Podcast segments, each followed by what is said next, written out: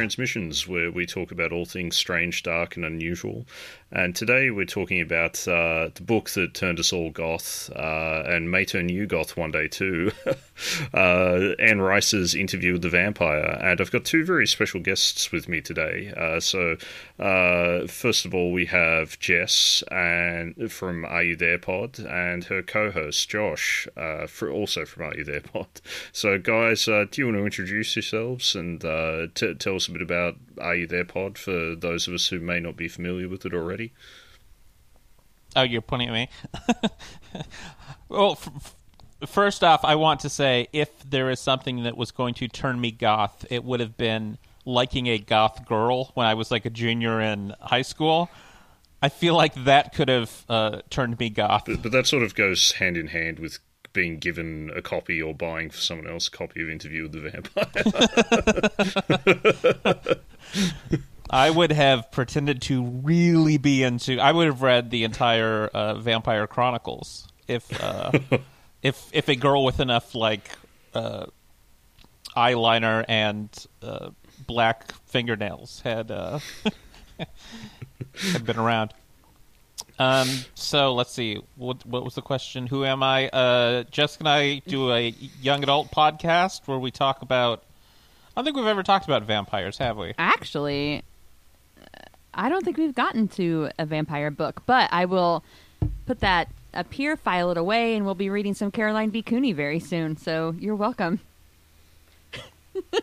no, I, that that wasn't a suggestion.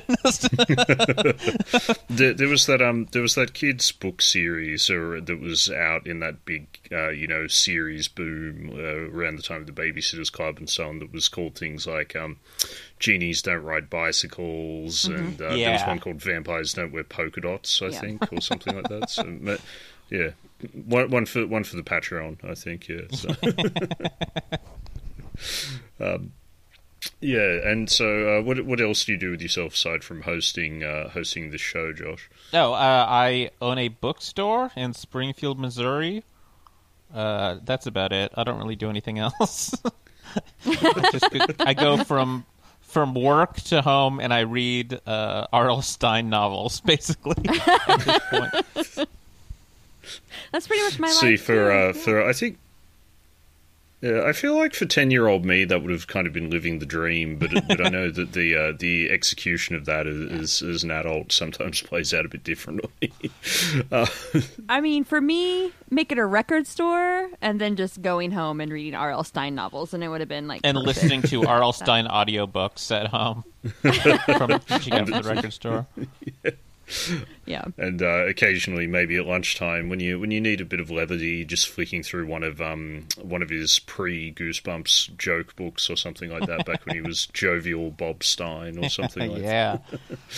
that. um, but uh, some of our listeners might remember you from our uh, last episode, Jess, uh, Fire in the Sky. But mm-hmm. Uh, just in case they don't, uh, maybe fill us in about yourself as well, too.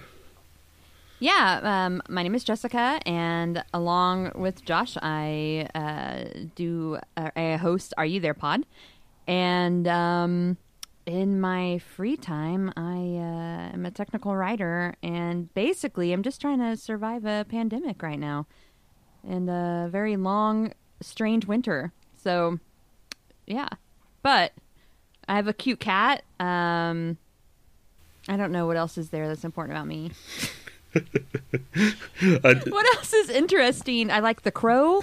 That probably would have turned me off. Yeah. Uh, th- there'll be there'll be a crow episode at some point. Don't worry, it's inevitable. I think. Um, yeah. Well, uh, like I said at the top here, uh, we're talking about Anne Rice's interview with the vampire. So uh, I guess. Um, uh, so, so what sort of backstory did you guys have with this book, uh, if if any? Like, uh, had you seen the like? I think for because it came out in 1976. So I think a lot of people our age have read it, but I think for a lot of people also the movie is is maybe their jumping on point. Mm-hmm. Yeah, uh, definitely the movie for me. I don't think I saw it in its theatrical release because, I mean, it was kind of rare that we saw movies in theaters. Um, but I do remember watching it on VHS. Um, probably, you know, like a year or so after its after its run in theaters and I also remember trying to read the book, and I would have been 94. Um, I would have been like in sixth or seventh grade, and I was trying to read Interview the Vampire, and I could not get into it as a preteen. Just not my thing. Um, and I think I even tried to read a follow up. Well, I don't think it's considered part of the Vampire Chronicles, but maybe it's related. Um, I think it's her mummy book. Oh yeah, Oh. uh, Um, t- Is that it, the, it's just called the Mummy, right? Or Mummy? R- Ram- Ramses the Damned or something the like that. Yeah, the yeah. Yes, I, th- I think it's part of the larger series, but I couldn't tell you where it fits in for, for reasons that we'll get to later. I I never made it past Yeah. number three, but um, the, Yeah. a lot of my reading came from like my mom or my aunt's bookshelf, so there was a lot of like mass market Dean R. Koontz and uh, Stephen King and whatever I could find. So those were in there. uh, yeah, I was going to say I'd definitely make a case that she falls kind of under under that too. But um, um, how, how about for you, Josh? Were you a big fan of this as a kid? I imagine it's the sort of thing your parents would have really enjoyed and encouraged you to watch and read. Yeah, they would have loved it.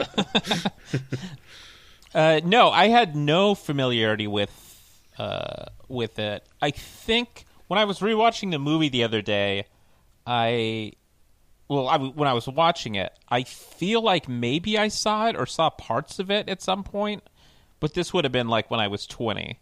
It wouldn't have been anywhere around the time of the release, but uh, I don't know. From when I was like nineteen to twenty-one, I tried to watch every movie at the video store, basically that I that I had missed because I wasn't allowed to watch anything. So there's a chance I I watched it somewhere in there, but uh, yeah, it didn't it didn't it wasn't memorable enough to me. I guess. Yeah, it was very, um, but it was genuinely hard to avoid for a while there in the in the nineties. Like I, I remember, even I was only about uh, when the movie came out, I was probably only about eight or nine, um, so I was quite young. But I remember seeing ads on TV. I remember the standees in the cinema. Um, I remember having a having a copy of Disney Adventures magazine, probably um, from a Wait, year what? or so later, and. Uh, well, well, Kirsten Dunst got interviewed in it uh, for Jumanji, I think it was, and um, so that, but because she was still a fairly new actor at the time, they they sort of talked about you know what she'd done up to that point, and of course that included interview with the vampire, and you know the article had a photo of her with Brad Pitt, I think, though, though fortunately not a picture of them kissing or anything like that. um, uh, so. Yeah, but I, I guess so. That was kind of my first encounter as a kid, and then you know, I, I think like all of us have been involved in kind of alternative scenes to one degree or another. I mean, for myself, it was kind of metal and goth adjacent stuff. Uh, I know for Jess, there are elements of that too, and Josh was a punk, well, he's a punk guy, and it's just one of those things that I think people hand a copy of to you at, at some point. You know, if you move in the right circles. um, certainly I remember wanting to watch it and read it when I was quite young because I was just like, oh, vampires, and thinking of it in terms of like uh, Universal Monsters level Dracula. uh, and and my parents were definitely not keen for me to, to see that, which I can maybe understand a little more at the, the age I am now. Uh, but uh, yeah, so my, my first exposure came a bit later when it, and a bit more indirectly. Like I, I used to play this role playing game called Vampire the Masquerade, uh, and there was a recommended reading and viewing section in there. And naturally enough, like because it stole quite a bit from Interview with the Vampire, um, that featured prominently on both reading and watching. Uh, and I think too, um, the other thing I remember was in, in the late '90s, the WWF had this um, wrestling stable called the Brood, uh, and it was the lead guy was called Gangrel, and he wasn't officially Lestat, but he was Lestat. Like he'd come out to the ring with a big gla- goblet full of. Um, red viscous liquid that was never explicitly called blood, but definitely was, and he'd sort of take a swig and then spit it everywhere. Like it was, uh, even as someone who was a big fan of the Undertaker, it was all a bit too silly for me. But Did he have the pretty hair, the pretty blonde locks? That's important. oh, very much so. Yeah, he did. Okay. He did. Yeah, he was. He was quite a. He he's um. He he's he's still around now. He's uh, like in his fifties, so he, he's looking a little worse for wear now. But he he was kind of a handsome guy when he was young. So, um, but yeah, so. Uh, I, I, guess then we might talk a little bit about Anne Rice. Like, do you guys know much about her? I mean, Josh, you run a bookstore, so I assume you've run across her at some point or another. Yeah. Uh, the main thing I really know about her is that she went from writing well, I don't know if the erotica novels came first, but she she wrote a series of like erotic- no, they, they, were they were after after this one. They yeah, were okay. Yeah. Um, so I know she wrote these like kind of spooky books that I thought were uh, evil in some way, in the same way that I was scared when I saw a picture of Stephen King in a Waldenbooks once, because I thought that. Wait, you were scared of his picture? Yeah, because in my head he was okay. Three names I got confused a lot as a childhood, er, uh, uh, as a child, um, that I thought were generally evil because of how I heard them used were Charles Darwin, Carl Sagan, and Stephen King. Okay. Who the, I knew they the unholy trinity right there. yes, the the true axis of evil. Um, uh, the, uh, two of them I get. Carl Sagan uh, is more mysterious to me as to why he'd be on that. Though, though I guess like he was a big science guy. Science, come on. Yeah, yeah. I and honestly, it wasn't until I was in college where I studied Darwin in any kind of uh, detail because I went to Christian schools, so we just kind of heard about him primarily as a guy who lied about how the world was created, and so he, he was kind of this evil guy in my head. And when I read about his uh, his theories, I was like, "Wait, what? What was wrong with this guy? why, why do I? Why was I supposed to think he was evil?" Stephen King, on the other hand, like oh, yeah, completely terrible. sinister, yeah. and, you know, the, the and I will say, to be fair, like uh, Stephen King uh, at a certain time period in his life did look genuinely horrifying. Like now, he kind of looks like a kindly old man, but it, that that like uh, you know, I'd say late seventies through to about the mid nineties, like every picture of him is like off-putting and upsetting and like, well cocaine is a hell of a drug yeah yeah i would agree i would agree and and i'm sure there was some like some wag over at uh the you know his uh his publishing company who's very like now make Stephen look as spooky as right. possible in this picture. Yeah, he's like, got somewhere his he looks really pale on the back of some yeah, of his yeah. some of his covers. Well, it's it's like when you see a non-publicity photo of R.L. Stine. Like in the publicity photos, he's this like menacing dude, and then you see a regular photo of him, and he's like uh, someone's granddad or something. Right? Like yeah, that, yeah. You know? a guy you could easily just push over if you stood on like his on yeah, his shoes and pushed him directly backwards. Classic prank. Right, the, the best. Uh, jovial Bob Stine, he would appreciate appreciate the yeah. the classic callback. So the only th- So, um, the only other thing I knew about Anne Rice was her conversion and then kind of her back and forth with Christianity. Mm. Um, yeah i think now she considers herself a secular humanist but she did have a big um uh, uh reborn catholicism Yeah, Right? so so she um so I'll I'll fill in some of the background here. So she was born in 1941 um, and grew up Catholic and sort of became an agnostic when she was about 18 or so. Um, in part because her mother was an alcoholic who drank herself to death, which, which is the you know. Uh, I, th- I imagine living with that all your life uh, for, during some pretty formative years would uh, not, you know, it's definitely going to shape the way you look at the world for sure.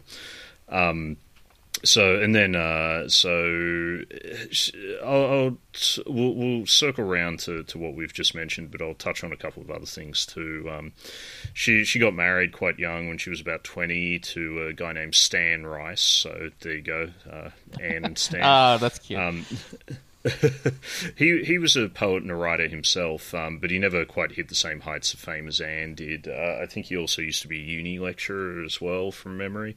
Um, they had a daughter in 1966 uh, who unfortunately contracted leukemia and, and, died when she was only about six years old.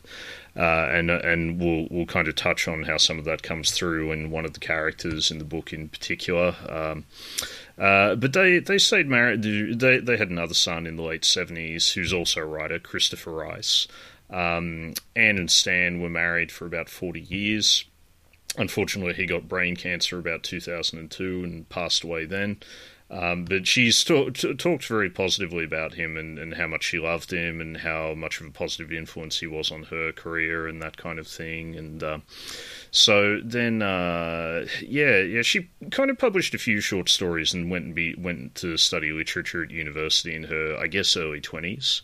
Uh, and then that kind of she sort of found herself not really wanting to study, but just to actually be a writer. So after her daughter passed away, she worked on what would become Interview with the Vampire. Um, so the the reviews were not initially super promising, but the book did sell well. And she ended up after that, she took a bit of a break from supernatural stuff and wrote a bunch of erotic slash pornographic novels, a few historical things too. Um, one of which was adapted into the Dan Aykroyd and Rosie O'Donnell starring Exit to Eden in the early 90s. Which I watched as a teen, uh, looking for it to be really sexy. uh, uh, I was very Yeah. disappointed. I, I remember seeing the um, the the video the VHS in the in the local store from quite a young age, and of course I didn't know it was it was Anne Rice at the time or anything like that. But I do remember the older I got and I'd still see it hanging around there, uh, the more I was just like, "There's something off about this. Like this is this is going to be formative in a very negative way if I ever watch it, kind of thing." Like, the, um, and she has said herself that it's not very in line with the uh, the tone of the original book she wrote. So Yeah, it's not a uh, comedy caper. no, no, no, no. It's like I, I think it was kind of like maybe the the crass way to put it would be like a proto Fifty Shades of Grey or something Yeah, like yeah, that. yeah, yeah. But I, I I don't know if anyone involved would would necessarily appreciate that comparison. So I'm going to tell you uh, the one joke I remember from the uh, ad that I saw over and over. Um, so there, d- Rosie O'Donnell and Dan Aykroyd are undercover trying to solve like some kind of crime on this like sex island. It's like resort, uh, the, just It's like an Epstein Island, but legal. Yeah, no, it's like an S and M themed like getaway for a I know, for, I for adults, and uh, a shirtless man says to Rosie O'Donnell, "How can I how can I fulfill your fantasy?" And she goes, "Go paint my house." Classic. no, that's and Classic then it like smash cuts to him actually painting the house or something. No, that would have been too funny for the movie. Oh dear. Uh, th- th- yeah, the, definitely. That, that's one of those like we definitely won't be doing an episode on that, but that is definitely one of those films that only could have happened in the early '90s. I think so. True. The you know, it wouldn't happen now, and we're better for it. So, um, so then, then obviously, uh, she did circle back around to it. And now she writes virtually nothing but um, uh, Vampire Chronicles novels and adjacent stuff. Um, uh, but yeah, in the late '90s, she ended up going back to Catholicism. Uh, and then a few years after that, wrote a wrote a couple of books about the life of Jesus, which was meant to be a trilogy, but uh, at the moment just stands as a duology. Uh, and she wrote kind of a spiritual memoir as well, where she, where she talked about her reasoning for going back and that kind of thing. And she one one thing that I do kind of appreciate is that she never sort of tried to disown all this stuff she'd written in the past, and she was very like, no, that was very important for me. So, um, uh, and but yeah, yeah. The, the the most recent update is is that she considers herself a secular humanist. But I I might posit to say that like watch this space kind of thing. So, but she's still she's still very much alive. Like she's eighty this year, so you, you never know what will happen there. I guess. Um, um, When, what was her? la- then- what was her last novel? Oh, I think it was like Lestat, the Prince of Atlantis, or something like that. That sounds yeah. right. Yeah, yeah. th- I know that was recent. I'm not sure if it's the most recent. Okay. So, um, Yeah, so so obviously she's carved out quite a career for herself and done very well, like much better than most authors w- ever will. Like, um, but I guess, uh, do, Jess, do you want to maybe give a for interview with the vampire itself? Do you maybe want to give a quick rundown of the the actual story and so on? Because I know you just Me? finished. Yeah, I know you just finished watching the movie right before uh, we uh, before we started recording, so I know it'll be sort of freshest in your mind. Okay. Um, I will do a very, very quick rundown. Um, it won't be as in depth as uh, what we normally do in our podcast. No, no, no, don't don't worry about that. Quick, quick, quick is fine. Yeah. Yeah, the story is exactly like the title. Um, there is a character named the Boy, I believe, who is interviewing a vampire named Louis, and Louis gives a uh, chronicle of his life um, from the time he was turned into a vampire into the present time. Um, that includes the reasons uh, why he became a vampire. Um, I believe in the book it is because of the death of his brother. Um, and he, he meets Lestat, and uh, Lestat af- offers him like the choice between life or uh, eternal life or death. He was, was it, was his was it his brother or was it his wife and daughter? I can't. In in the in the movie, it's his wife and daughter. Oh, that's right. You're right. In in the book, it is yeah. his brother, and his brother's the, And- the hyper saintly guy. That's right. Yes. Yeah. Yeah. Yes. And I, I honestly, I think the the the the wife and daughter makes more sense to me. Yeah, Um, yeah, yeah. I, I can definitely see why they changed it. Yes. yeah. Um, so uh, it goes on to um, he's he's just kind of a miserable uh, vampire. Um, he is basically just Lestat's companion. Um, they leave the uh, plantation that he lives on after Lestat uh, has begun preying exclusively upon the slaves. They they are slave revolt. slave slave owning vampires. Yes. yeah. Yes. We'll we'll we'll, Yes. we'll get to some of that. Um. Yeah. Yeah. It's. Yeah. so after the after the revolt, um, they go. Uh, Louis burns down his his plantation, and they move to New Orleans. There, uh, one night, Louis comes across a young girl who is um, She's dying of the plague, I think. Like. Uh, yes, the- she's sick from the plague, and her mother is already dead, and she is laying next to her mother's corpse and crying. Um, and Louis has not been really accepting of the vampire existence and has been living mainly exclusively, I believe, upon feasting upon rats. and and uh, when he sees this young girl, he is overcome with emotion, I guess, and uh, starts to feed upon her. And um, I believe he's interrupted by Lestat. I'm trying to remember. I might be conflating parts of the movie with the book, but anyway, It's it's pretty it's pretty similar to yeah to- Yes. yeah yes. Um, Lestat, uh, he is the one who actually turns this young girl into a vampire, and her name is Claudia, and she is actually probably my favorite character in the book and one of the most interesting, um, as she is a as she eventually ages as a vampire, she's trapped in the body of like a, a what nine or ten year old girl. yeah yeah. I think I think in the movie she's like nine or ten. In the book, she's like six or seven, something like that. Yeah. but she's got the intellect and the desires of a, a more adult female, um, which makes her kind of an interesting character. Um, eventually, they grew tired of Lestat's abuse, um, and they, well, Claudia um, plots to kill him, and she does so by uh, luring, I believe, a set of twins to their home and uh, she gives them laudanum, and this causes the young boys to overdose. But she tells Lestat that she had brought them for him to feed upon, and that they are just drunk on a thimbleful of liquor. And of course, that's not true. they had she had given them laudanum. Um, it might have been a combination of laudanum and absinthe.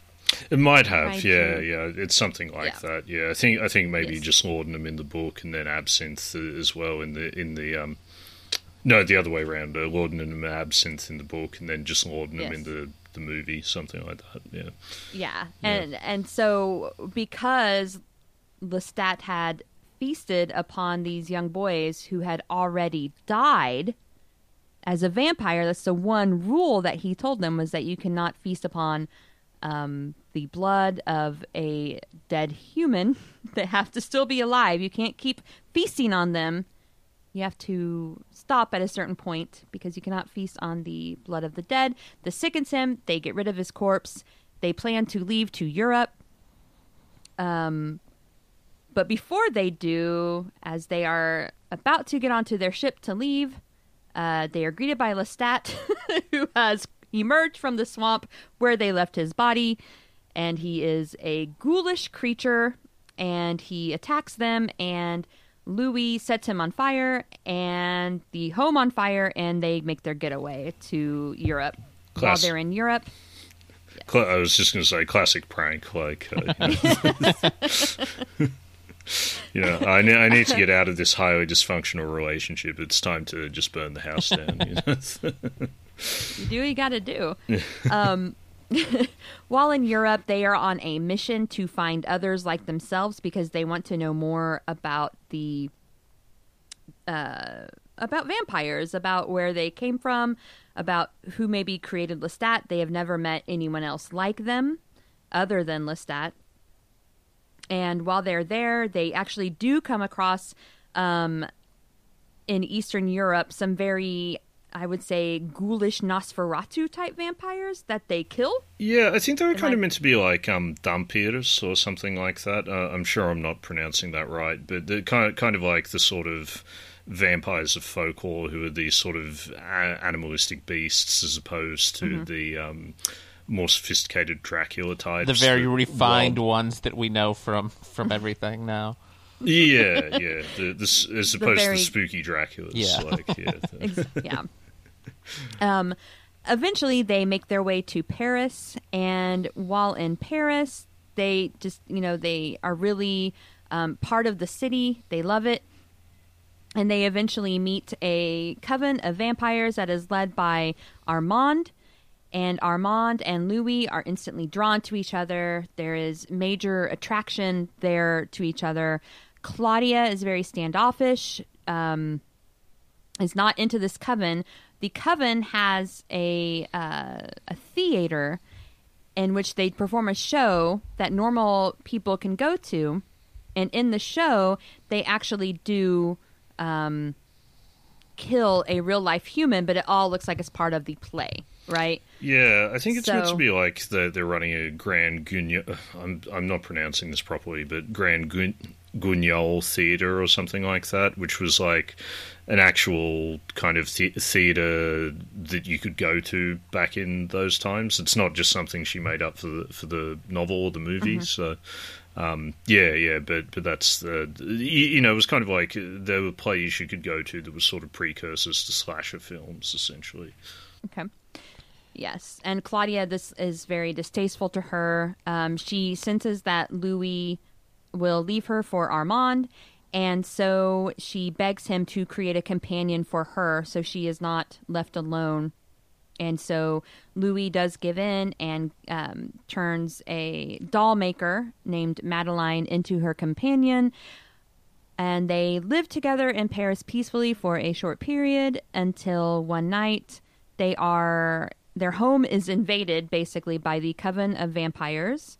Um, they drag them to the theater and they are punishing them. There's been this animosity between them, and they are punishing them for killing another vampire, and that vampire is Lestat.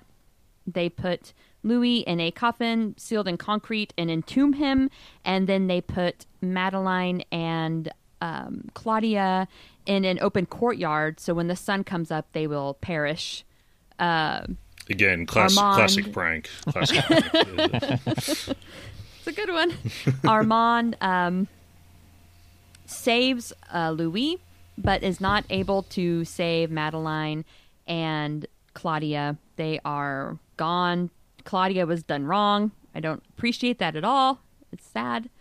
Um, but Lestat, I'm sorry, Louis gets his revenge and sets the theater on fire the following night. Armand is not there, so he is safe. And Armand and Louis meet up later and become companions in their life until Louis decides he no longer wants to uh, live that kind of way and goes back to the States, where he uh, goes back to New Orleans and one night um, sees a young man and follows him to a kind of rundown, abandoned looking mansion. He goes inside, and there is Lestat, who has been living there all this time and feeding off of uh, rats, I believe, and anything that his young caretakers will bring him. In this case, it was a baby. So um, Louis takes the baby away, um, talks to Lestat, and tells him he'll never stay with him. After Lestat begs him to stay and remain his companion, it takes the baby back to its place and then finds his new home, I guess, in San Francisco, where he relates his story to the boy who is recording this. The boy, at the end, upon hearing everything, begs for Louis to turn him into a vampire, which Louis refuses to do because the boy did not get the, the whole point of his tale. And uh, the boy then leaves and decides to find Lestat because he is pretty sure that Lestat will turn him into a vampire so he can have immortality. Thank you, Is Jess. basically it? Yeah, yeah, yeah. That's that's pretty much it. It it, it is like I'm I'm sorry to have put you on the spot like that, um, but it, but it, but but yeah, that that was uh, that was really good, and I think it, it's not like a, a, conventional narrative. I guess it's more like a collection of events that sort of eventually come full circle. Uh, I kind of found like a. Uh, um, so I guess then, how did you guys enjoy it? Like, because I hadn't read it since I was about eighteen, and I thought it seemed like an obvious one for an episode of the show. Um, just because it, it has been so influential, and it is quite still is still quite influential, if if not as prominent these days. But uh, I remember really enjoying it at 18. Uh, I probably got more out of it at 35, but I, I, found it much more of a slog to get through than I did back then. um, how about mm-hmm. you guys? What, what's, what's your take? Yeah, I had a hard time getting through the book. Um, I actually found that the book picked up for me when Claudia enters. Oh, I would, I would um, agree. Absolutely. Yeah, yeah. Hmm. Yeah, and especially whenever they uh, go to Paris and Armand and his coven of vampires enter the scene. Um, that's when the book actually really, really picked up for me, and I had a lot more interest in the book. Uh, it seemed like there was just more tension there, uh, romantically, even.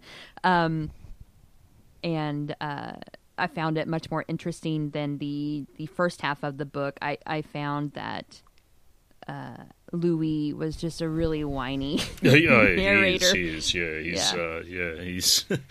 I th- I think one thing that's important to remember is when it came out is that um, vampires were kind of bordering almost on on camp and a bit silly and, and childish. Like, uh, you know, the pop culture idea of vampires was very like. Um, Christopher Lee and Bela Lugosi and their sort of uh, not to say that they, they weren't in good movies as as Dracula or anything like that, but they'd sort of already become cartoon character versions of themselves by then, I think, and you know the, they were sort of more like kids' Halloween costumes as as opposed to like being these genuine menaces.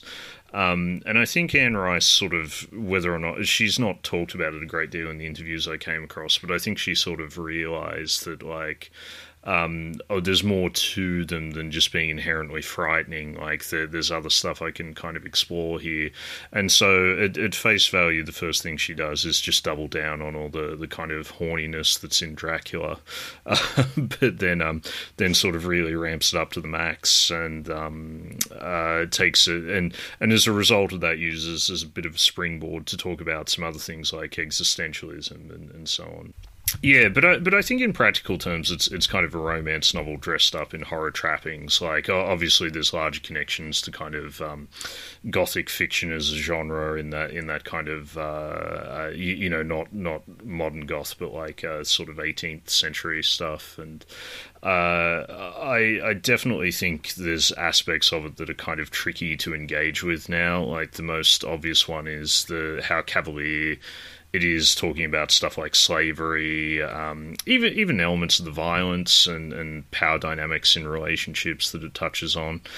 Um, th- this is where you enter a tougher thing because um, it, it's not kind of um, there is that aspect of like, is Anne Rice just being actively ignorant about this stuff, or conversely, is is it actually meant to present an image of a character who's lived through um, periods of hundreds of years, and when you uh, have lived that long and you don't see yourself as human anymore, and so on and so forth, whether or not you actually have kind of, I guess, moral stances about these things um, or is it a bit of both? You know, so so I don't, uh, you know, I wouldn't say like it's it's a, uh, it's a book that you shouldn't read or anything like that. But but you know, there are challenging aspects to it. You know, I think mm-hmm. particularly looking at it in you know early 2021 at time of recording. But I don't know if you guys had any thoughts around that.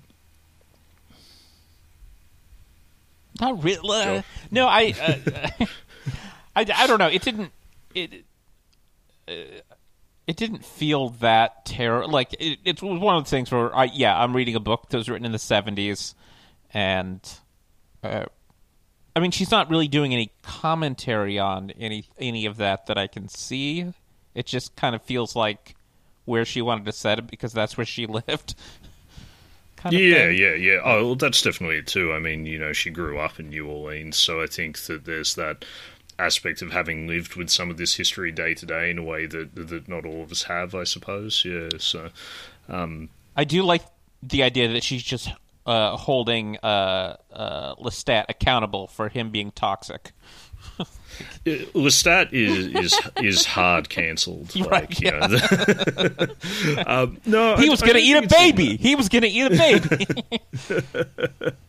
um, no, I don't. Think, I don't think it's even about that. It's more just something that maybe jumped out to me more, uh, you know, reading it now than when I first read it. I guess, and some of that's having more awareness of some of the his, some of the real history behind New Orleans and things like that than than I did at. Um, you know, as an 18 year old kid growing up uh, an hour and a half north of Sydney, you know. so, um, but yeah, I think it. Yeah, yeah. I, I, think there's other stuff too. Like I think her writing style also has that challenge where you kind of like, uh, is this meant to be so overwrought, and is it overwrought because you are not a very good writer or because you are you know meant to be conveying these hyper emotional and hyper reactive characters and things like that. Or again is there an element of both of this? Like are you kind of writing to your to your you know you're turning your weakness into a strength here i guess? That that's something that you run into a lot with young adult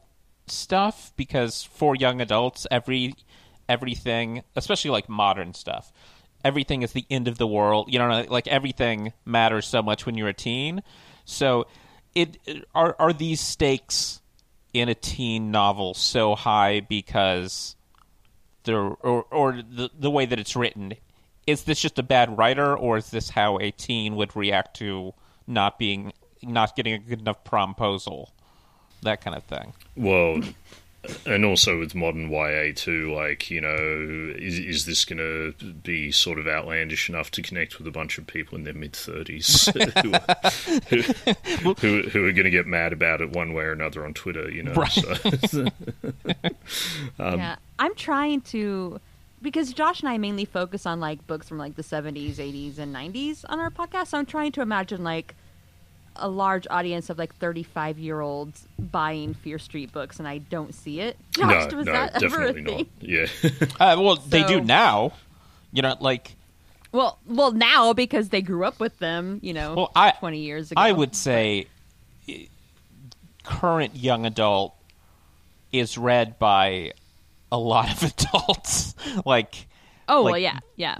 the majority of the readers are uh, young adults, but it's probably tied with high school English teachers who are going to have these read in their class instead of Huck Finn.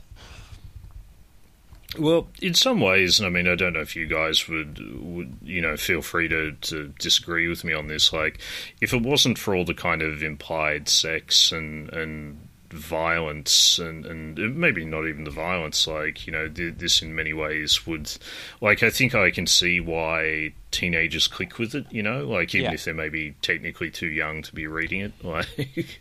Um, Yeah, totally. I think as an adult, I was like, man, I wish there was more sex in this yeah, book. it's Yeah, Like, yeah. I was- Th- Does that? I mean, I was disappointed. I was promised a little. uh, to be titillated, and that it was going to be erotic vampire stuff. And the movie was always described as erotic. I I was not titillated, guys. I'm I'm going to tell you, uh, it's not as hot. I, I just want to make promised. it very clear that I did not make these promises. yeah, that's true. I would, culture as a whole told me that Yeah. Yes, Uh, yeah, that's very true. Yeah, yeah. the yeah, people yeah. who kept this from me when I was 13 or 14. Yeah.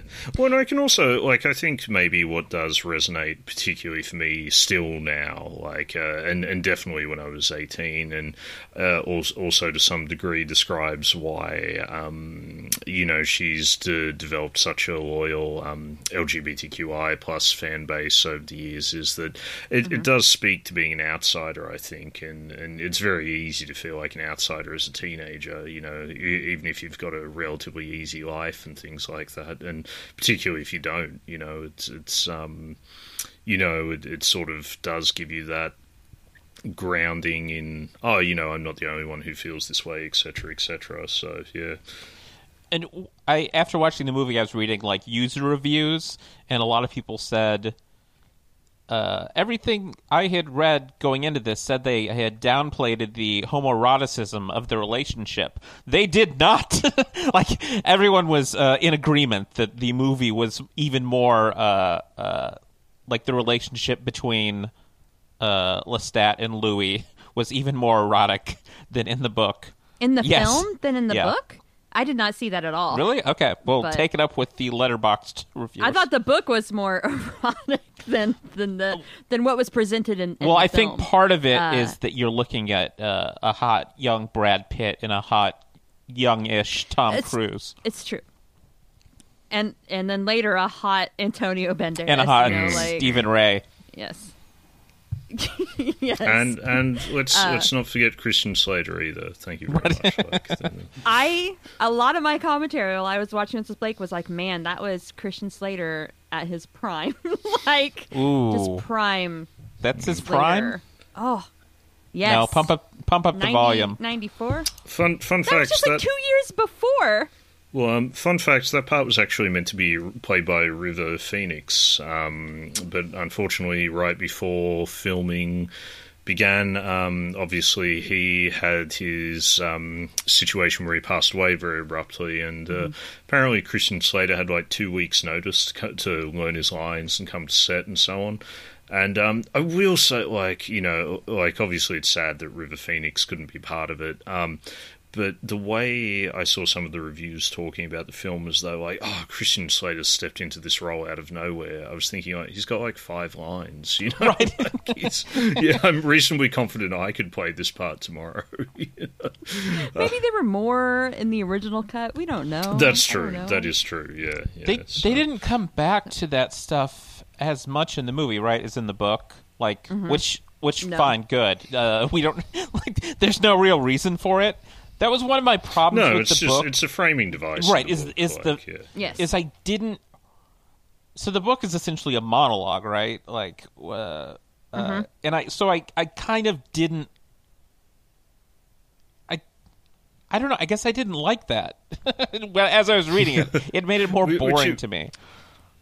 Yeah, I, I and feel like with monologues, it's it's very unnatural dialogue in the way that a person would speak. Hmm. So it's very hard to read uh, for an entire novel anyway. I do think it has like definitely has like first novel problems. You know, like the, you can you can see what compelled the the publisher to pick it up and the agent to pitch it and so on and so forth. And um, I think that uh, I know for myself, like uh, after I read this one, I read the next two because my girlfriend at the time and I. Uh, I think I think my parents might have got them for her for Christmas or something like that. Like the the Vampire Lestat and Queen of the Damned. I found the Vampire Lestat like near unreadable. Um, Queen of the Damned was better, but it still wasn't good. Like Lestat kind of gets reformed as a character because I think Anne Rice realized like he was Is that a sequel? You know, it's not- not. It's not a prequel. It's a sequel. No, no, it's sequel. It's a sequel, and then um, you, you know, but it fills in some prequel elements as well, and it, you know, it kind of just palms it off by saying like, oh, you know, like Louis was like a little whiner. Of course, he thought I was this big evil monster. Like, Yeah, yeah, and just kind of hand Does- waves it away that way. yeah. Does the boy ever meet up with Lestat? That's my question. Uh, The so the boy yeah. apparently becomes. I don't remember reading any more with the boy in it, but he does eventually get a name. His name's Daniel something. And Ah, uh, okay. in one of the later novels, I think he gets turned into a vampire by Armand or something like that. So Oh, yeah, okay. yeah. But but you know, listeners, feel free to not quote me on that. Like, go do your own research. I, I think I just found this on Wikipedia or something. So, um, and yeah, Armand becomes a bigger player in some of the future novels, and I, th- I think Louis himself actually sort of fades into the background a bit, which, which is understandable because he's. Um, despite being the central character in this one, also potentially the least interesting. He's kind of dead weight. so- He, like like Jessica said, it becomes much more interesting when we have Claudia there because now we have some more interesting conflict for one, but two, we have a character that we care about in a way that I didn't really care about Louis Hmm. Yeah, or yeah. Uh, Lestat.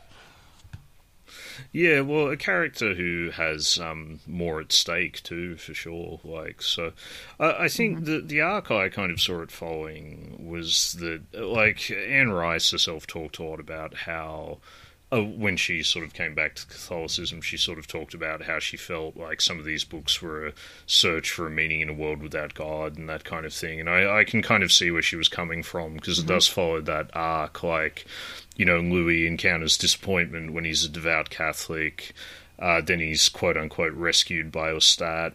Lestat's a really like stereotypical self-destructive nihilist. um, you know, nothing matters, so why does it matter who you hurt? Like, and that doesn't sit with well with Louis, but Claudia kind of just goes with it and is arguably better at it than Lestat. so then, when they finally ditch Lestat and meet up with the um, with the the coven of vampires in in France, you know, all the vampires, with the exception of Armand, are kind of like hedonistic poor man's versions of Lestat's.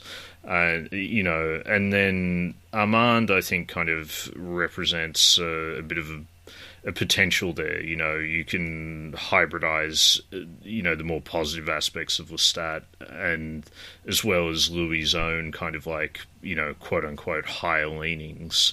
Um, but you know, Louis himself can't kind of reconcile with that in part because he helped kill Claudia indirectly. So, you know, at the end of it, Louis, even though he's kind of a boring character, he's gone off and he's making his own meaning, even if he's doing it imperfectly. So, uh, you know, that that was kind of how I felt about it. Now, I definitely didn't feel that way at eighteen. I was kind of like, oh, it's a cool book about vampires, like you know.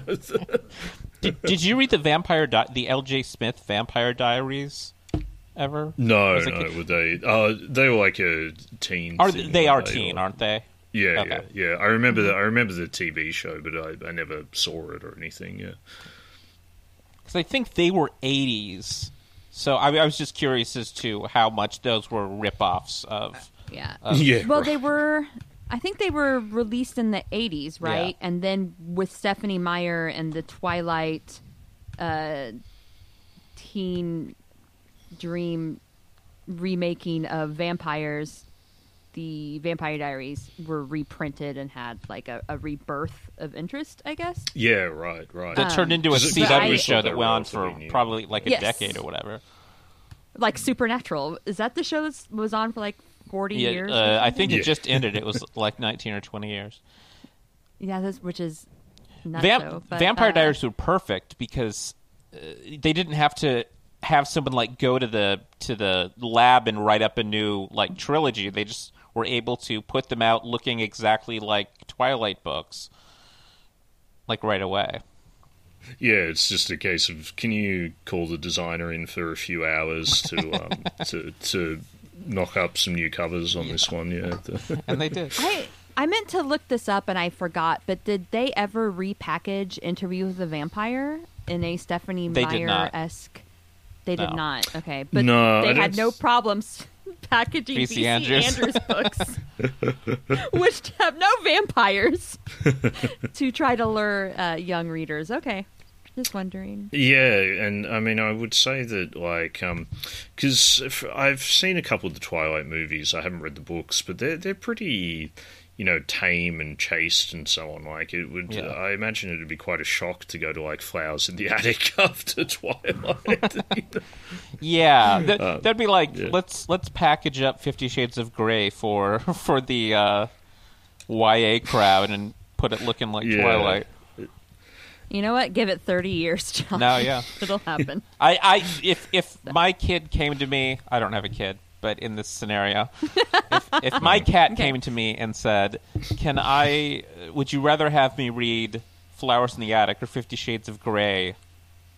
Uh, I no, never mind. Fifty Shades of Grey, they have terrible, like the morality in them is terrible too. Bad books. yeah, yeah. Uh, t- but I, I suppose at least with Flowers in the Attic, you. I, don't- I don't know. Like my family wasn't that dysfunctional growing up, but uh, you know, like it, it, it, I think sometimes seeing such extremes of dysfunction can be helpful if you're not in a very functional situation yourself. You know, like no, Yeah. not not to say like Flowers in the Attic is some hill I'm going to die on or anything like that. More, ju- more just like like things can be. I, I don't know. Like it ties back to larger questions of how like uh, I guess media can be problematic, but that doesn't mean you shouldn't engage. Like, obviously, you're not obligated to, but it doesn't mean you should never engage with it just because it has some issues, you know? Yeah. Yeah. No, everyone is obligated to engage with Flowers in the Attic. So, um, so next week at Sunday school, we're going to be watching Salo and uh, We're gonna watch a yeah, family Serbian movie film. night. yeah, it'll be five dollars admission. Um, popcorn will be provided, and Maltesers. So yeah. Mm. But yeah, so I think um, yeah, the, the, I mean, it, it doesn't sound like we've said a whole lot, but I think the, these are kind of like my my thoughts on it. Like, it's one of these things where I kind of get why it, it's so important to people and why people like it, but. Uh, and like I said, even reading it again as an as an adult as opposed to a young adult, it um, it definitely resonates differently, and I think there's some good things to come out of it. But uh, I also I also don't know how much I actually enjoyed it at, at the end of that. Like the movie at least felt like it was having more fun. I guess. Like what what do you guys think? the movie's definitely got some great campy elements to it. I think, Mm. uh, and seemed to be having a lot more fun with it. Uh, yeah, I think the novel. It was hard to read, and it was hard for me to read uh, about Claudia and just her uh, the issues that she had. I think was the hardest for me to read, um, just because she had so many passions but would never be taken seriously just trapped in that body of like a 9-year-old forever you know? And she would never get to experience so many things and why why did they do this to her? Like she just it was very actually kind of heartbreaking her character. Um and i think that was actually i don't know if it would have resonated with me as like a 11 year old when i first attempted to read that book but as an adult, it just it kind of like broke my heart. Like her plight was so sad. Well, and, Um, and I think too, it's sort of like when I found out that Anne Rice's daughter had had passed Mm-hmm. away as a result of leukemia. I mean, like she's the the sort of very obvious inspiration for Claudia after you find out about that, you know, Mm-hmm. and yeah, Yes. and, and even like the stand-in obviously um, whenever she is seeking a companion to take care of her uh, the companion madeline had a daughter who had died when she was about claudia's age. So that's right, yeah, yeah, yeah. she is seeking a a daughter who will never die just like claudia is seeking a companion who will never leave. And it's just it's really sad. Um, and i think that struck me probably a lot differently than it would have if i had been a teenager reading the book. Um, and I also just I just thought that was like the the most interesting part of the whole novel to me was just anything involving Claudia. Um, but I would recommend it. Just get to the Claudia parts, skip ahead, read read the Claudia parts. Um, and I liked uh, some of the uh, the the uh, Coven of Vampire stuff. It was just very uh, melodramatic and, and kind of fun to read that way. Do do the Pharaoh cut of it. So instead of like overstuffing it more like Snyder would do, just like chop some stuff out and get it down to a tight 120 pages.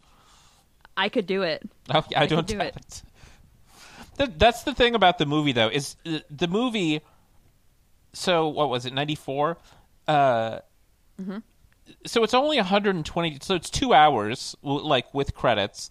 Like that feels short by today's standards. You know what I mean? Like now the Oh, tendency it, for it was a positive relief having a movie be so short. Yeah. Watched it the other week, to be honest. Like- Like, the, Now it'd be a miniseries, right? well, Yeah, yeah. it be a it's, movie? it's interesting you say that, Jess, because uh, Oh no! th- they were going to make another movie of it uh, a few years ago because um, they did turn Queen of the Queen of the Damned came out as a movie about 2002 or something Yeah. like that. Um, With Aaliyah, Yeah, yeah, yeah. And while she was good in it, the movie itself is appallingly bad. Like it, it's it's awful. Like, uh, you know, I, I have a lot of thoughts about that, but um, it, it kind of combines elements of um, the vampire, the second and third books, and smushes them together very unsuccessfully.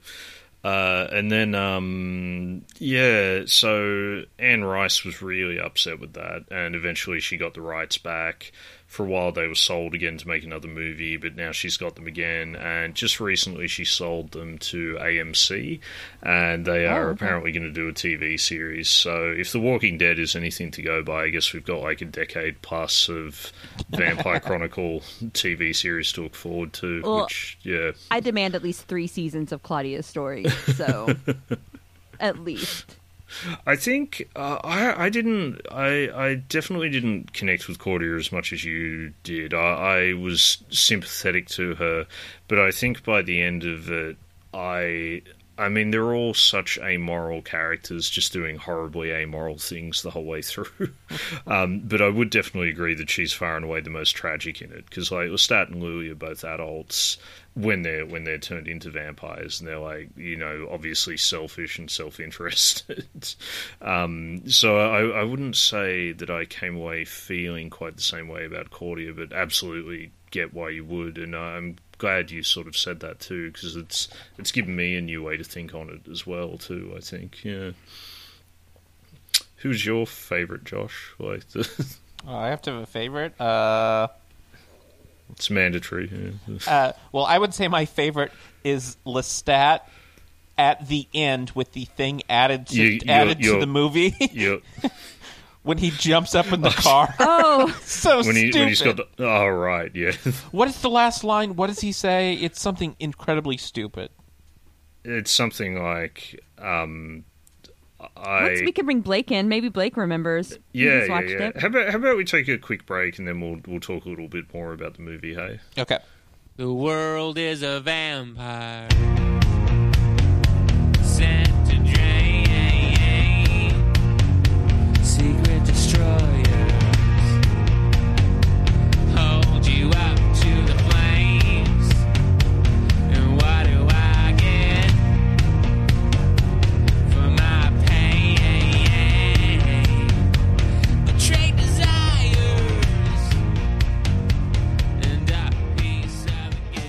So welcome back to Lupine Transmissions, everyone. Where we're talking about uh, Anne Rice's interview with the vampire.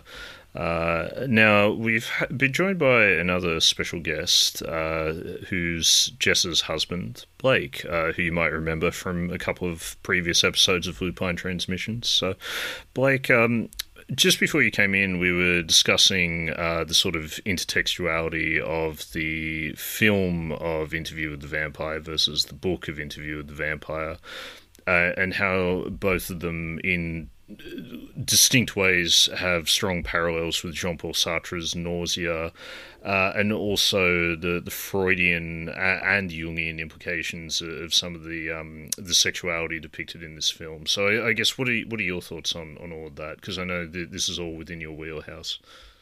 Well, yeah, I, I, I do know uh, I do know all, all of that. The answers to what you just said. Yes, um, I was also thinking the same thing. Um, Young is fun. What what's the thing that ends in Sartre is Smartra?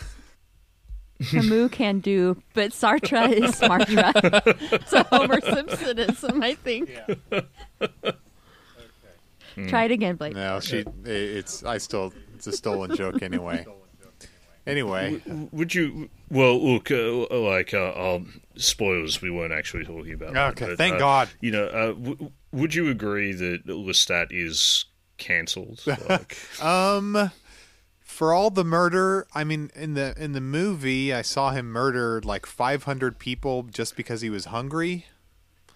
Um, and I guess that'll get you canceled. And the whole Kirsten Dunst thing, I mean, I I think that's cancelable. Uh, even if she is yeah. a hundred years old, uh, I don't think you're supposed to do that. No, it's uh, very weird and uncomfortable. I mean, I don't. I they, they weren't they weren't lovers, but they their relationship was inappropriate. I'd say. So yeah, I'd I'd, I'd, I'd cancel. I'm sure. But uh, but yeah, on a more serious note, we brought Blake in now because uh, he's uh, literally just watched the movie uh, right before we started recording. So uh, Blake's takes time. Blake's takes. Um, it was like two seconds ago, folks. I haven't even had time to think about it. It was it was weird and wild and just so many needless murders and uh, Put th- put that on the poster. Weird, Weird- weird and wild, weird- and so many needless murders. it, it Peter Travers, Rolling Stone. It, it was bi- It was quite uh, funny in parts. I thought, Yeah. like when the bigoted old lady gets murdered, that was pretty funny. Like, Yes. Well, first her her her her dogs get murdered. Oh, yeah, that And was just messed up. Lestat gets murdered.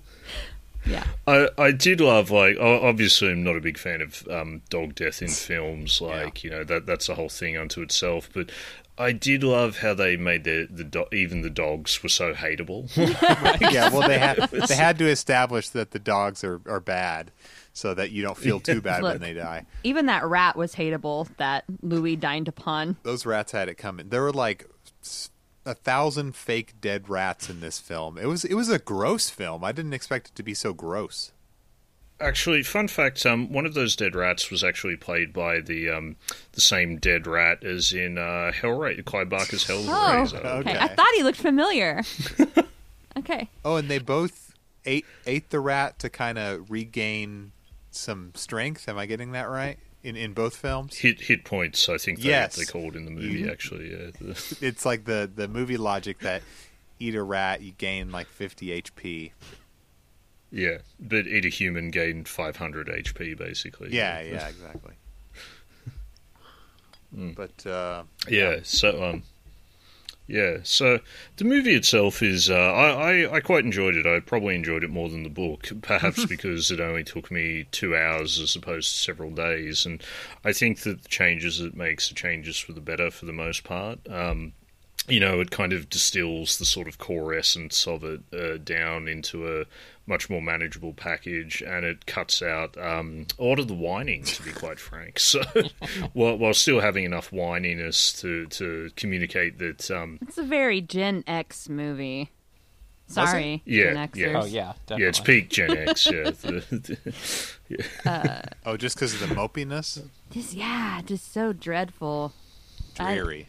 just just total malaise Yes. and uh, Total ennui. I'm I'm so tired of being a vampire. It's so exhausting, miserable. Yeah, it's sort of. Uh, I feel like its take on on immortality is kind of like the book and the movie has kind of become the default take for a lot of people. Like, you know, oh, okay, so oh, I'm immortal and it's so challenging because I see everyone around me get old and die and I can't save them and blah blah blah. And that that part I understand. Like, you know, um, but then there's also this aspect of, you, you know, th- there's that kind of like, oh, you know, because I'm immortal, that means I subscribe to a different morality and I don't need to be interested in human affairs or politics and blah blah blah, and you know, everything changes and and and you know that that I. While I can understand it at some level, I'd kind of like to see a different take mm-hmm. around it. I'm sure there's authors and, and directors who've explored it, like, but surely, like, I don't, I don't know, like, I, I'd like to be here for more than seventy or eighty years Yeah. if I retained my youthful good looks the whole time. Yeah, if, if I had the looks of a Brad Pitt and I was offered eternal life when I was, what, 25, 26, yes, I would take it. Like, I was talking to Blake and I was like, hell yeah, I would take it. Number one, I'm scared of death. Number two, um, I could read all the books I want, listen to all the music I want, see all the movies I want. Like, I would indulge myself, I guess, in arts. Um, You you could read all of um, the Vampire Chronicles. finally, novels, like, you I'd finally have, the time. Um, would you take it if you were Claudia's age? No, because that sucks. yeah, that'd be the worst. Yeah, I couldn't have the fun orgies because everyone's like, "Oh my no. god, you're like seven. You No. could get a you Go to your room, yeah. you could pose as a child and get away with a Go lot to your of room while the other vampires have the orgy. stuff. Yeah, yeah, yeah. no, I want in on the vampire orgies if I'm a vampire. I mean, that's so part of the deal. fun facts. Um, fun facts. Canonically, in the in the Vampire Chronicles, their uh, can I say this word? Penises um, don't work. What? Um, That's okay. yeah, I don't so that's want why this. th- that's why there's all the sort of implied eroticism around the biting and and things like that. Like that. That's sort of their substitute for for penises and things like that. So yeah.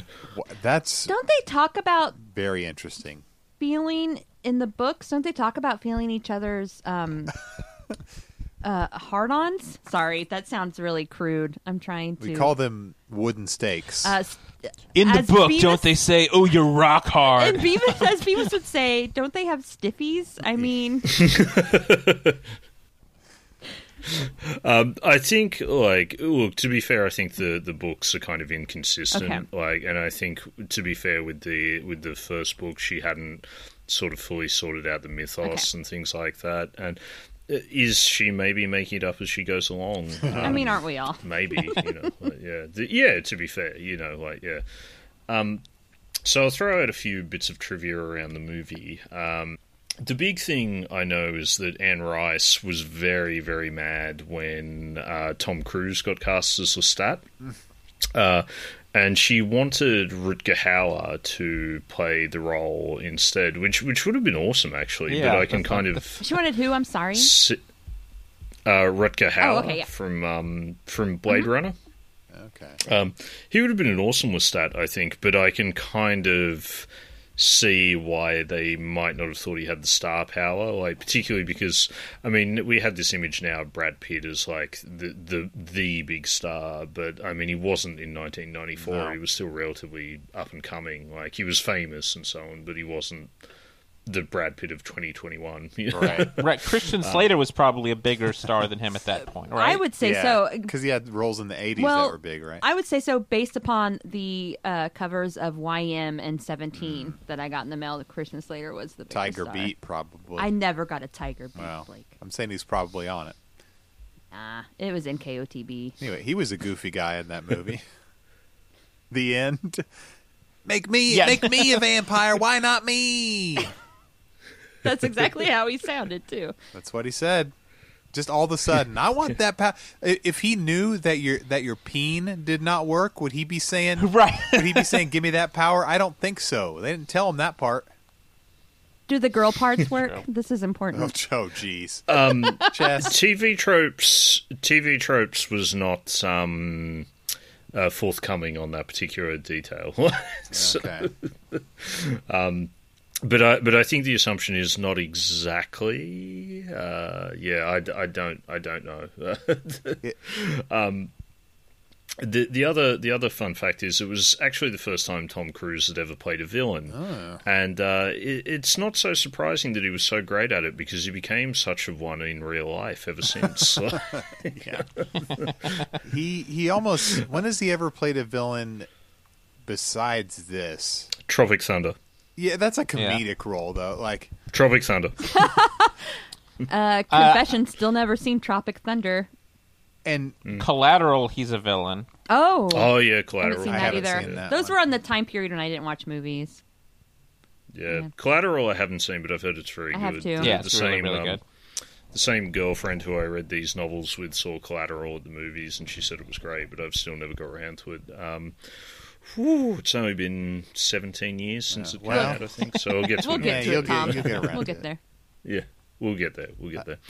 Um, yeah. So uh, what else happened? Oprah walked out on the screening Yeah. of it. whoa, So I was I I read that before I uh, watched watched the movie, and so I was trying to figure out. It, Uh, okay, Joe, hang on. I want to clarify this point. So, um, when you say you read this before you watched the movie, was this when you were browsing Wikipedia in hopes that the description was detailed enough that you didn't actually have to read the book and or watch the movie? basically. Um, so, according to this, this uh, Oprah was at an advanced screening, and she walked out ten minutes in. Whoa. What happened? Do you have the quote? Oh, she said, "I Uh, believe." I don't have an exact I- quote, but I know that she said she didn't want to. I think she was on a slightly because my understanding of Oprah is that while she sort of promotes sort of um, kind of bordering on new age material, particularly in the nineties, um, she would probably still sort of describe herself as a Christian. yeah, Um, yeah, definitely. yeah, and and de- or almost certainly would have at the time. Uh, so I, I think the idea was she was like, "This is a dark movie. I don't want to be inadvertently promoting like this sort of negative energy in, into the world." Was was kind of the gist of it. Yeah, here's the quote. I believe there are forces of light and darkness in the world, and I don't want to be a contributor to the force of darkness. Oh, good grief! She didn't know going in. Vampire is in the title. Well, okay, so I was trying to figure out when specifically I think she left. And I think it's that first, uh, it's, it's closer to 20 minutes in, 15 minutes maybe, where Brad Pitt and, uh, um, Tom Cruise. what's his name? Tom Cruise are both feeding on the woman. Oh, at the same time. At, at, like they're outside at some kind of gathering, and they're yes, Yes. Yeah. Because th- that's the first real, like, evil, I, gu- I don't know, or like, or Like act, Erotic. actively evil. Yeah, yeah, Yeah. yeah. And and to, and I will say too, like we, um, if she was a preview screening, we don't know she was necessarily watching the final cut either. Uh, that's true. I I would be interested to see the interview. She, so she was watching it before she did an interview with Tom Cruise, and she said she thought about canceling the interview. I would like to see the interview and see if it was contentious or what.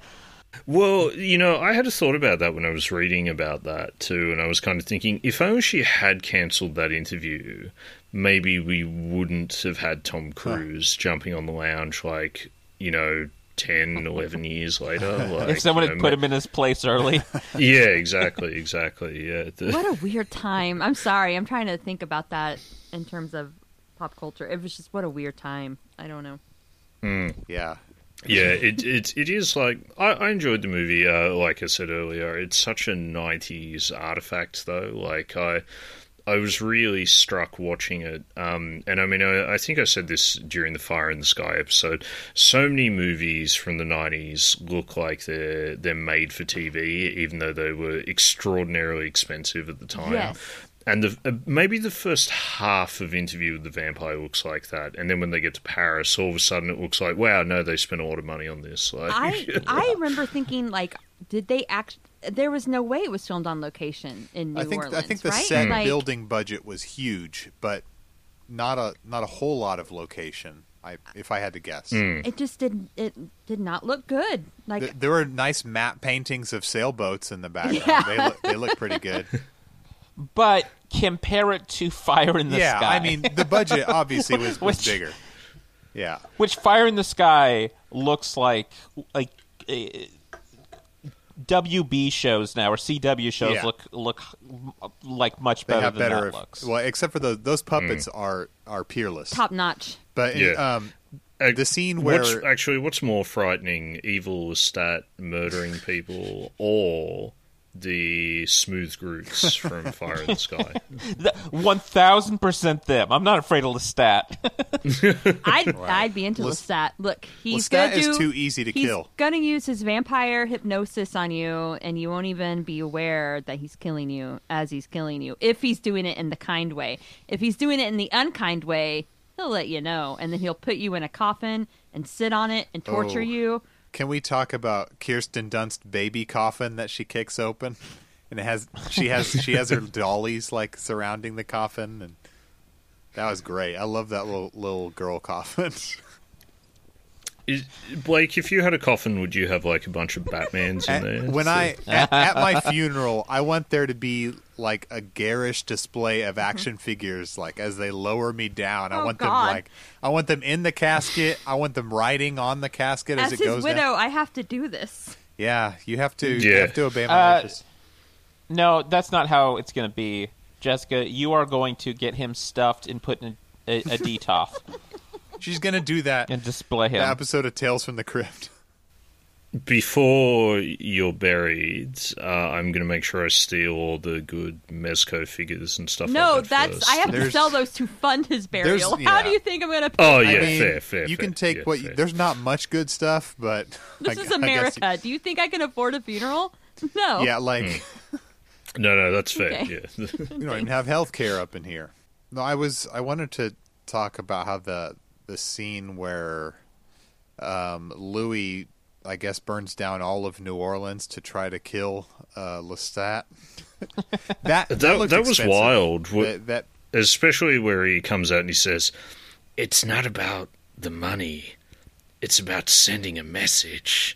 I was like, "Wow! I can't believe Christopher Nolan just like directly stole that from um, from Interview with the Vampire." Like, Did you think it fit Christian Slater's character to drive that little sporty convertible that he had sitting Oh, outside waiting for him? No, I think no. so. How did he? How did he afford that? Like, you know, he's like, if he's like, you know, going around interviewing random dickheads. He basically works for late at NPR night. StoryCorps team, right? Because he's like, I Yeah. just collect stories. Okay, so you're making Yeah. nothing, right?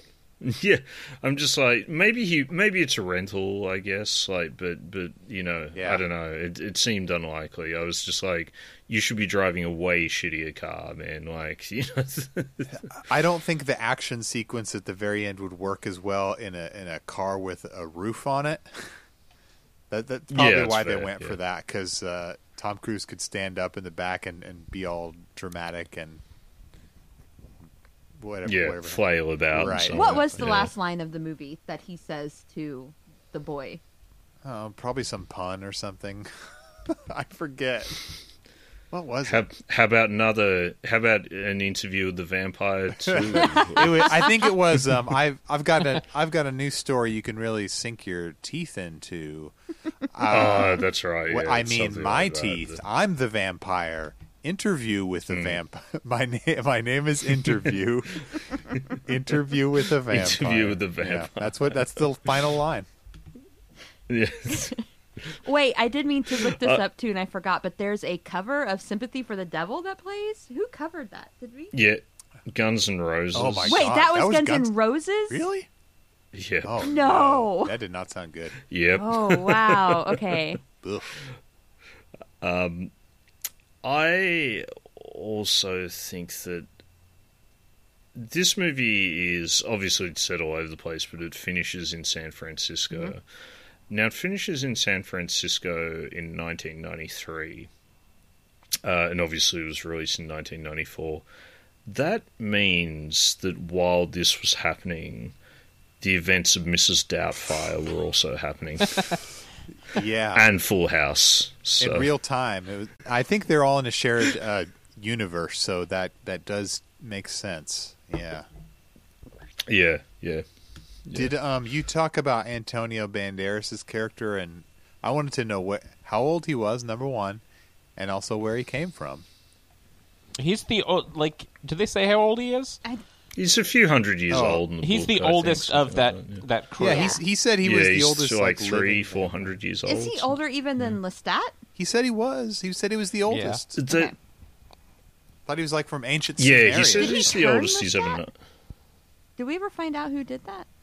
No, the, uh, in the books they kind of get into Okay. that, but no, it wasn't. It wasn't Armand who um, who turned Lestat. It was this other other guy whose name escapes me. Yeah, but the um, yeah, the it's yeah Antonio Banderas. I think is meant to be a few hundred years old, and I think in the books his sire was called Marius, and Marius, if I remember correctly, used to be like a Roman soldier or something like that. But it's been so so long since I've read the books. Like it, it the the last time I read the Vampire Lestat or Queen of the Damned, it was like 2004. Mm-hmm. So it was a very very long time ago, and they're both pretty bad. So I'm not going back and reading them again. I, I do wish that for this movie they had a better wig budget because I feel like his wig did him wrong on Antonio because he's look, he's a beautiful man and he was beautiful even more He's a very beautiful, beautiful man. in 1994 and that wig Mm. was just appalling. Doing no favors. No, we know he's got a beautiful head of hair. And that Yeah, that's what I was thinking. Like, because he was he would this would have been like he had long hair in like Desperado, which wasn't that long after this. Like, I guess maybe it wasn't long enough. I yeah, mean, because he needed had like just seven foot long hair. Yeah, because he had just. I was thinking because he made Philadelphia, right? And that was what year was Philadelphia, Josh? Ninety two. 90, Uh, 91? 93. Oh, 93. 93. No, ni- 93 his hair was because 94 was Forrest Gump. Okay, okay. So ninety three, his hair and he had in short that, hair in so that. It, it hadn't grown out. It was that time. probably like Uh, a bob okay. length, or maybe and that just won't do. sure, sure, sure. it's not what vampires got to have the long. A lot hair. of bad hair in this movie all around. Kirsten Dunst had maybe to be the fair, best. that that's the that's the nineties. Like, I mean, do, who had good hair in the Uh, nineties? Everyone was either had a Dave perm or Coulier. super greasy. Do you mean like, the 1790s? Because that's what that's what I'm Uh, talking about.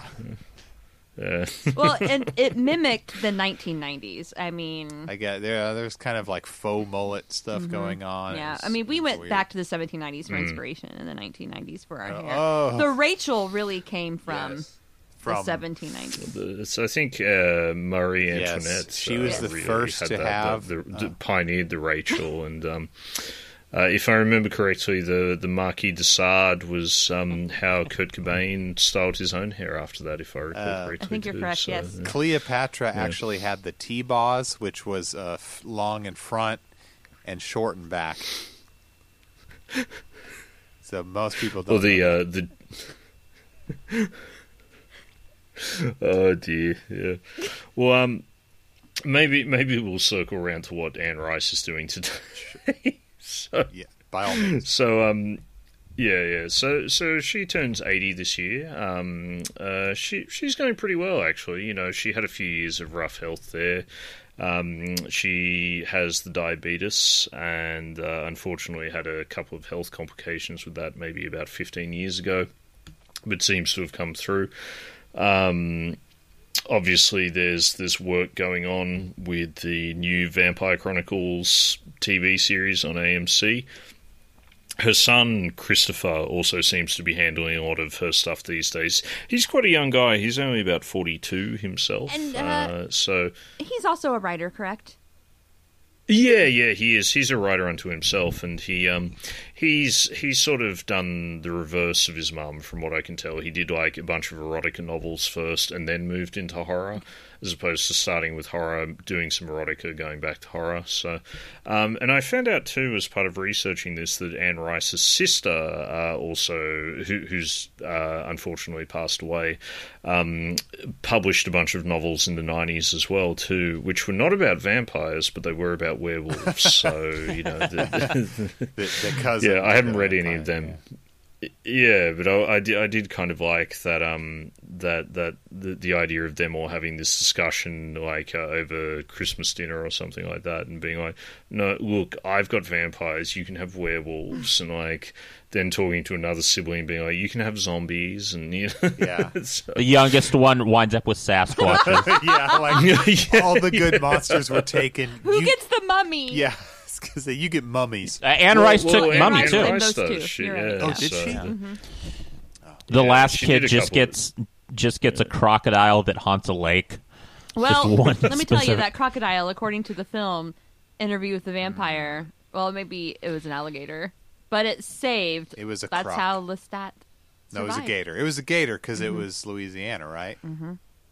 Um, he became a swamp thing in that part. That was very strange and unsettling. Yeah, yeah, it was, and it was interesting. Um, actually, seeing Tom Cruise make himself so actively ugly Right. as well. He never Like, does That's that. not something you see very often. Yeah.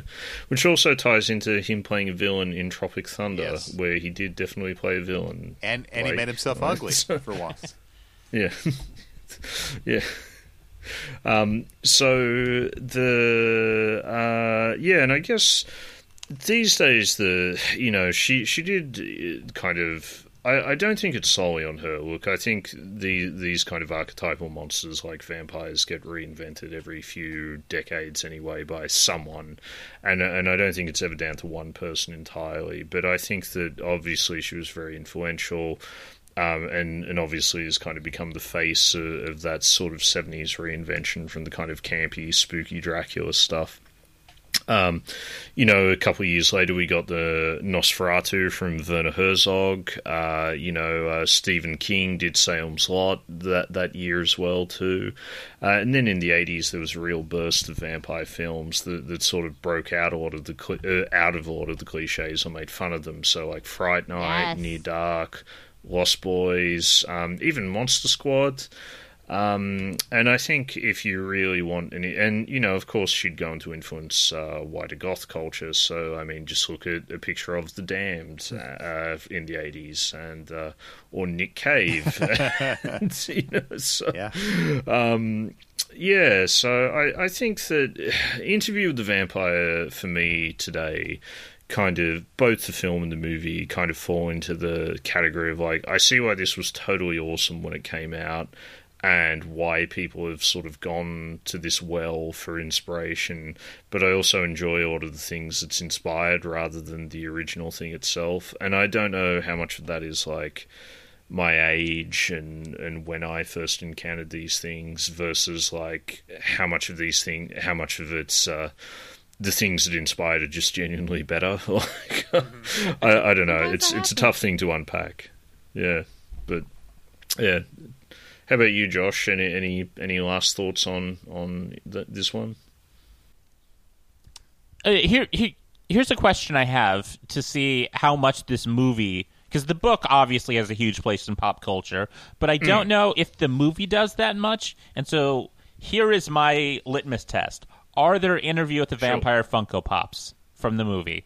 Ooh. Not yet, but now that you've said it, you've willed it into existence. All right. Blake is looking it up right now. We're gonna find out. I've, I'm gonna I've never I'm gonna seen say no, and, But I- sure. and it's not a like hot topic T-shirt kind of you thing know either. what though? that. Maybe It should be. in like 10, 10 years or so, it will be. I think Whenever it'll- yeah. kids find it on streaming. It'll come back around as as as kitsch soon enough. Yeah. No, the AMC the AMC show will will there will be toys and things of it probably. Yeah. Um, yeah. Well, I think when the AMC show comes out, there'll be that kind of flow on effect where, you know, all of a sudden, you, you know, it's like every time a new Friday the 13th or something comes out, you know, there's always a flow on effect and it sparks interest in the old thing. Or when the, you know, when the Suspiria remake came out and all of a sudden Yeah. there, all- you know, there was a new edition of the old Suspiria on Blu ray and, and that kind of thing. So, yeah, I, I, just think. I, I want to get my uh, interview with the vampire character backpack for school of the boy. Yeah, Um, no, n- no interview Funko Pops. It's just it's showing me Universal monsters mostly. Well, I And- guess and there's no other horror. impact. Time for me to start making some customs They and have- selling them online. oh yeah. yeah, they, they, they'll definitely. I think she's still got a pretty dedicated fan base. Like Yeah. the she, Oh, yeah, she's an interesting one. She's not someone who like she's kind of polar. Anne Rice herself is kind of polarizing. Not not because she says like you know. She's not like the Dilbert guy who goes online and just says like Oh, God. blatantly offensive and stupid Well, I believe she like, left Catholicism because of um, of various social issues that she does not agree with, right? Because her son is gay. Am I correct? Yeah, exactly, exactly. And I don't know that she's ever specifically identified herself as, as part of the LGBTI, uh, sorry, LGBTQI plus community herself, but I, I think she might be just made on some comments, just based on some comments she's made. But um, yeah, but I- but I don't want to speak for her either. Yeah. So the um, but I th- yeah, like sh definitely the social issues she seems to be um, you know, progressive, I guess. Like, it's nothing like that. It's more that she's done things like she's really heavily criticize people who write fan fiction, which, which I'm kind of ambivalent about. I, I don't write fan fiction myself. I'm not part of that community. I can't speak to it. Mm-hmm. It's more that I think she's, at a personal level, done things that have irritated fans, I guess. but, but, but not no like, oh, you're a horrible person. More just like, oh, why would you why would you do that when you're such an established millionaire author kind of thing Yeah. like, Right. you know, kind so- of, kind of like Metallica obsessing Oh, yeah. about um, Napster. yeah uh, like yeah exactly that kind of- exactly. Worrying about like Yeah, a 19 year old college student downloading an album who has no money. yeah Anyway, yeah and I wouldn't even say it's that extreme I, I like Lars Ulrich is a, you know he he's a natural heel like I don't think Anne Rice has that that same Lars Ulrich energy you know I believe. uh Never mind. I was gonna say like, isn't there a quote where like James Hetfield says that he's a better drummer than Lars? Anyway, sorry. It sounds about right, yes. um, so yeah, I think we might might wrap it up there. But uh, yeah, unless anyone else has any f- final thoughts or Uh, five stars. go, go, go! Check it out. The the movie, not the book. I have no idea what the book is like. We should have made Blake read one of the comics because it's been adapted a couple Oh, times there's into comics? comics. Oh, yeah. man. yeah, it has. I has. don't know. yeah, Was, did it become a comic when there was the graphic novel craze where everything was being turned into graphic novels? No, it was before that. It was like Was it? early Okay. nineties. Yeah. Hmm. Right. I didn't mean to uh, uh, d- derail you, your segue there. Thanks, thanks for nothing, Blake. I would say I've added nothing. Yeah. I would say look for the Pharaoh cut of Interview with the Vampire, yes. uh, where it's basically yeah, just yeah, yeah. Claudia and some fun adventures in Paris. It's 15 minutes long. I was talking about the book, Blake. Uh, okay. Look for the Pharaoh edition. I gotcha. Sorry. the the Arnett cut of the movie is just going to be that final scene when Tom Cruise pops up in Christian Slater's car, Yeah. just on a loop. It's still going to be two hours, but it's just that scene over and over. Yeah. yeah. So yeah, I don't I don't want to be too disparaging about it because uh, it's one of, like I said, it's a time and place thing. But I, I think this is one that uh, check it out as a curiosity as opposed to something that you expect will change your life. Um, if I was going to watch one of them again, I would probably watch this over Fire in the Sky. But with that said, the those last ten minutes of Fire in the Sky are. pr- ooh, they're pretty Right. good. you Hard know, to so- Really good. Uh, all right, so I guess uh, for now that's uh, Tom out. Blake out. Jess out. I'm sorry. You can cut me saying that. No, no, no. It's, uh, Josh, are you out or are you? Yeah, Josh out. Josh is so out. He wasn't even here to say out. I see his hand. He's right there. Oh, you just okay. can't see We it. got I had to I had to plug in my I love computer that on the he's floor. in total darkness. He he claims that the book hasn't influenced him, but there he is sitting in the dark on his own. Like you know.